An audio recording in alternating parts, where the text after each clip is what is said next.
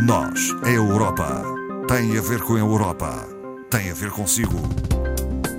À sexta, uma reflexão sobre a atualidade europeia. Esta tarde converso com Marco Teles, coordenador do Europe Direct Madeira. Boa tarde, Marco Teles. Boa tarde, Marta. Vamos falar da atualidade eh, na União Europeia. Eh, primeiro, com uma referência à uh, segurança uh, rodoviária. Ao que parece, houve menos vítimas mortais na estrada em 2021 do que antes uh, da pandemia. Certo, exatamente. Portanto, esta notícia vem a propósito de um, de um relatório publicado precisamente esta semana.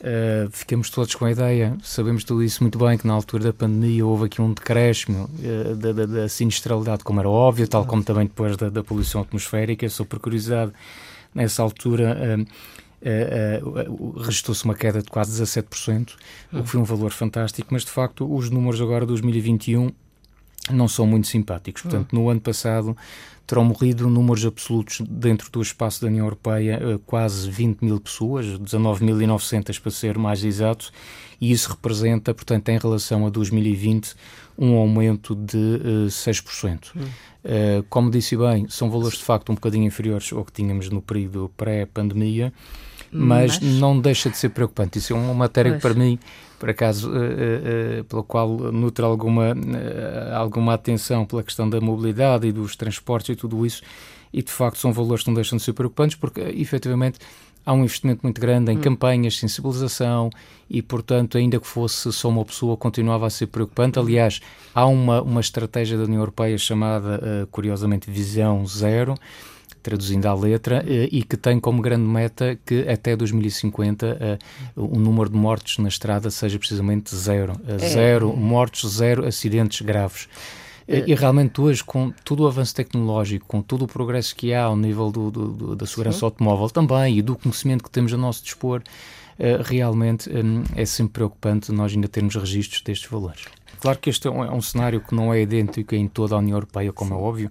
Há, há nos países uh, maior gravidade. maior gravidade, isto tem a ver com muitas coisas, desde a sensibilidade e, e o aspecto cultural também de cada país, a, a, própria forma como vinha a condução, mas as sim, sim. características da estrada, as características, o, as características do próprio parque automóvel, não é? Como sim, sabemos no nosso ser país. mais antigo. Exatamente, e o nosso país, por moderno. exemplo, os mais envelhecidos, mas para ter um termos de comparação, uh, num rácio de, de, de número de acidentes por milhão de habitantes, a média da União Europeia está em 45 mortos por cada uh, um milhão de habitantes. Uh, em Portugal este valor é superior, uh, vai em 54, aumentou um pouco em relação ao valor de restado em 2020.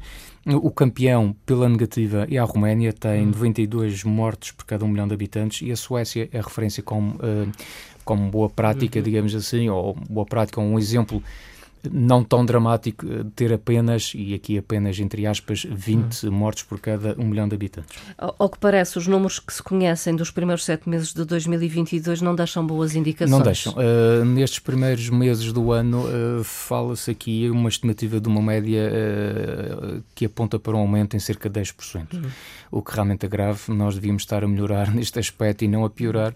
Uh, pelas razões que aqui falamos, do progresso, da sensibilidade também e, portanto, eh, isto só se, obviamente só se resolve com a tal visão holística do problema. Eh, não se consegue apenas operando na questão tecnológica dos automóveis, não se consegue apenas na sensibilização, quer dizer, há tudo aqui um conjunto de elementos que têm sido tidos em conta para se conseguir produzir os resultados desejados. Marco Teles, falemos da emergência energética. A Comissão eh, tem novas propostas que visam colmatar todas as dificuldades que os Estados-membros vão encontrar. As muitas dificuldades e, e que os cidadãos, cidadãos, sentem no, no, seu dia a dia no bolso, uh, com diferenças, uma vez mais, entre Estados-membros, nomeadamente no que toca aqui à questão do gás. É óbvio que não atinge, é um problema que não atinge os Estados-membros todos da mesma forma, mas de facto, esta semana foi apresentado pela Comissão um novo regulamento, um novo roteiro, digamos assim, de, de emergência para fazer face a esta escalada de preços. Uh, na energia e também para assegurar o provisionamento para o inverno que é muito importante, sobretudo nos países do, do norte, do, do, centro da Europa e leste da Europa, como é óbvio. E uh, tudo isso teve agora uh, a sua concretização, digamos assim, na medida do possível, com o Conselho Europeu, que iniciou-se ontem e que terminou precisamente até há relativamente pouco tempo. Pouco.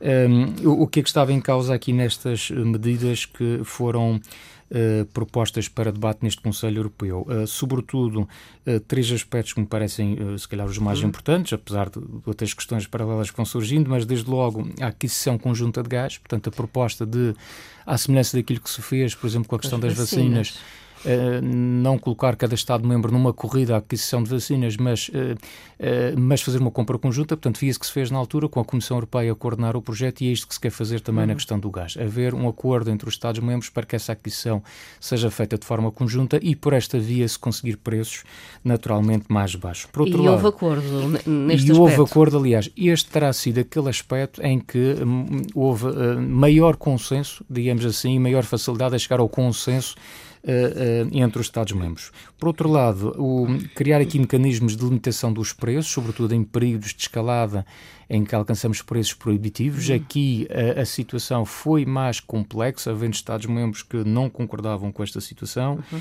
E, por outro lado, outros dois aspectos que me parecem importantes, que é o reforço da solidariedade entre uh, Estados-membros, nomeadamente em situações de emergência em que algum país, por alguma razão, tenha, por exemplo, veja as suas reservas uh, uh, diminuírem, diminuírem de forma drástica e aí assegurar rapidamente este exercício de solidariedade. E, por outro também, um esforço permanente que tem que chegar a todos uh, da redução dos consumos de energia, seja sobre a forma do gás ou da eletricidade. Aliás, vêm-se exemplos um pouco por toda a Europa, desde os, uh, as publicidades, os parques públicos, a iluminação, a iluminação pública. pública. a iluminação nas autoestradas. Vi há dias de uma cidade belga que entre as 10 e as 5 da manhã ia reduzir e, portanto, iam as pessoas circular às escuras, digamos assim, obviamente com a iluminação do, dos automóveis, mas, uh, portanto, ver na medida do possível, porque, pronto, quando não era um problema, nós íamos simplesmente semeando candeeiros em todo o lado. Hoje em dia, realmente é preciso repensar este uhum. consumo energético.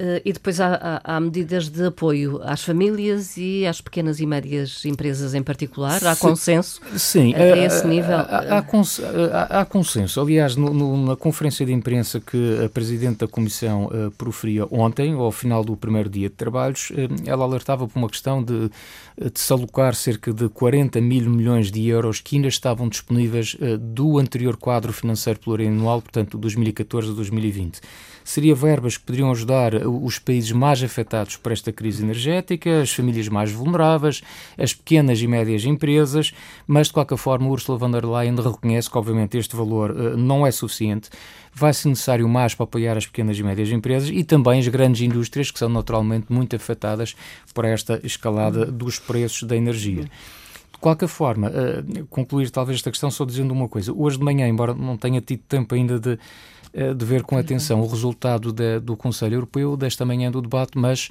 estes temas de energias vão ser concluídos mais adiante, portanto, eh, são medidas que ainda vão ser debatidas um pouco mais à frente, eh, mas de qualquer forma, hoje de manhã a prioridade foi dada a, a, outro dos elementos, a questão da Ucrânia e a questão da China. Hum. E aqui parece-me importante, desde logo a questão da Ucrânia, em que há obviamente unanimidade entre os Estados-membros de continuar este apoio. Hum. Sabemos que a situação continua a, a ser drástica não se vê aqui uma luz ao fundo do túnel no sentido de termos alguma indicação que as coisas vão mudar e tanto é que realmente na conferência eh, agora, a hora do almoço, a Presidente da Comissão Europeia referia precisamente esta necessidade de se garantir para o ano, já a pensar, portanto, já no próximo ano, realmente 2023, que será preciso garantir na Ucrânia um fluxo financeiro contínuo para que possa continuar a sua vida de forma minimamente normal.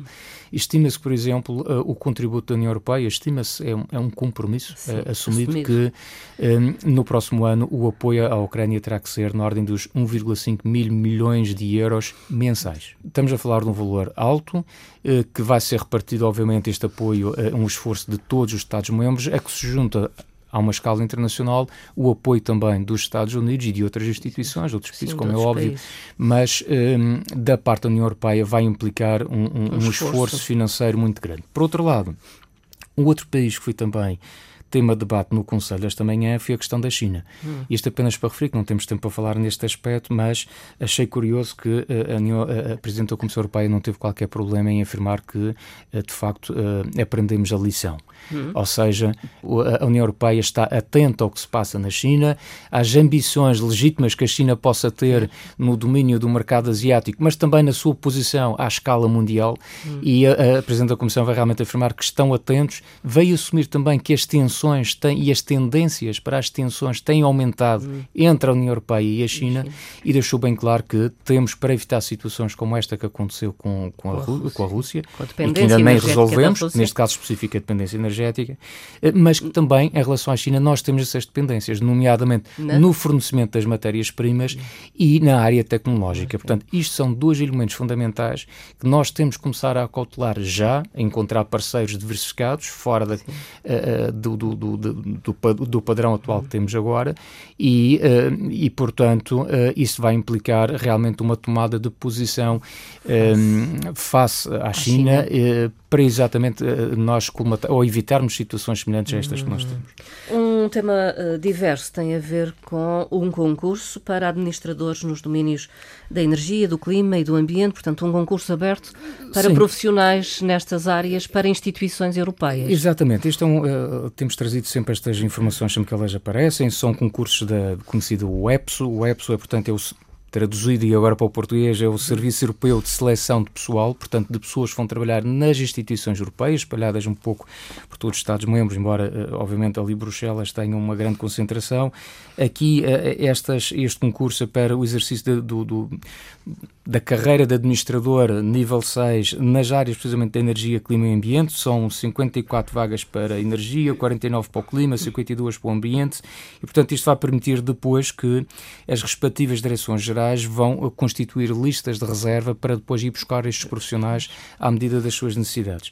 Dizer apenas que as pessoas podem concorrer até o dia 22 de novembro, num destes três domínios que falei, não se pode concorrer aos três, uhum. um, e uh, as condições é ser nacional de um Estado-membro da União Europeia, ter uma licenciatura, experiência profissional variável entre 3 a 6 anos, conforme o domínio que nós estamos a falar, portanto é preciso ver o concurso, a abertura, o, o aviso de abertura, porque as regras são uh, ligeiramente diferentes, e muito bons conhecimentos de duas línguas estrangeiras, sendo que um, das 24 oficiais, Dizer apenas só uma coisa, Marta, é que este aspecto e a razão de trazer isto cá prende-se com um problema que nós já sentimos em Portugal, é que neste momento a representatividade de funcionários nas diversas instituições europeias, funcionários portugueses, um, tem vindo a baixar de forma significativa. Isto começa a ser preocupante porque estamos numa fase em que também temos muitos funcionários a entrar para o período de reforma. Não vamos esquecer que Muitos deles entraram já no período em 86, quando nós aderimos à União Europeia, começou esse ciclo também de entrada de, de, de, portugueses, Sim. Eh, como também de outros nacionais, de, de outros Estados-membros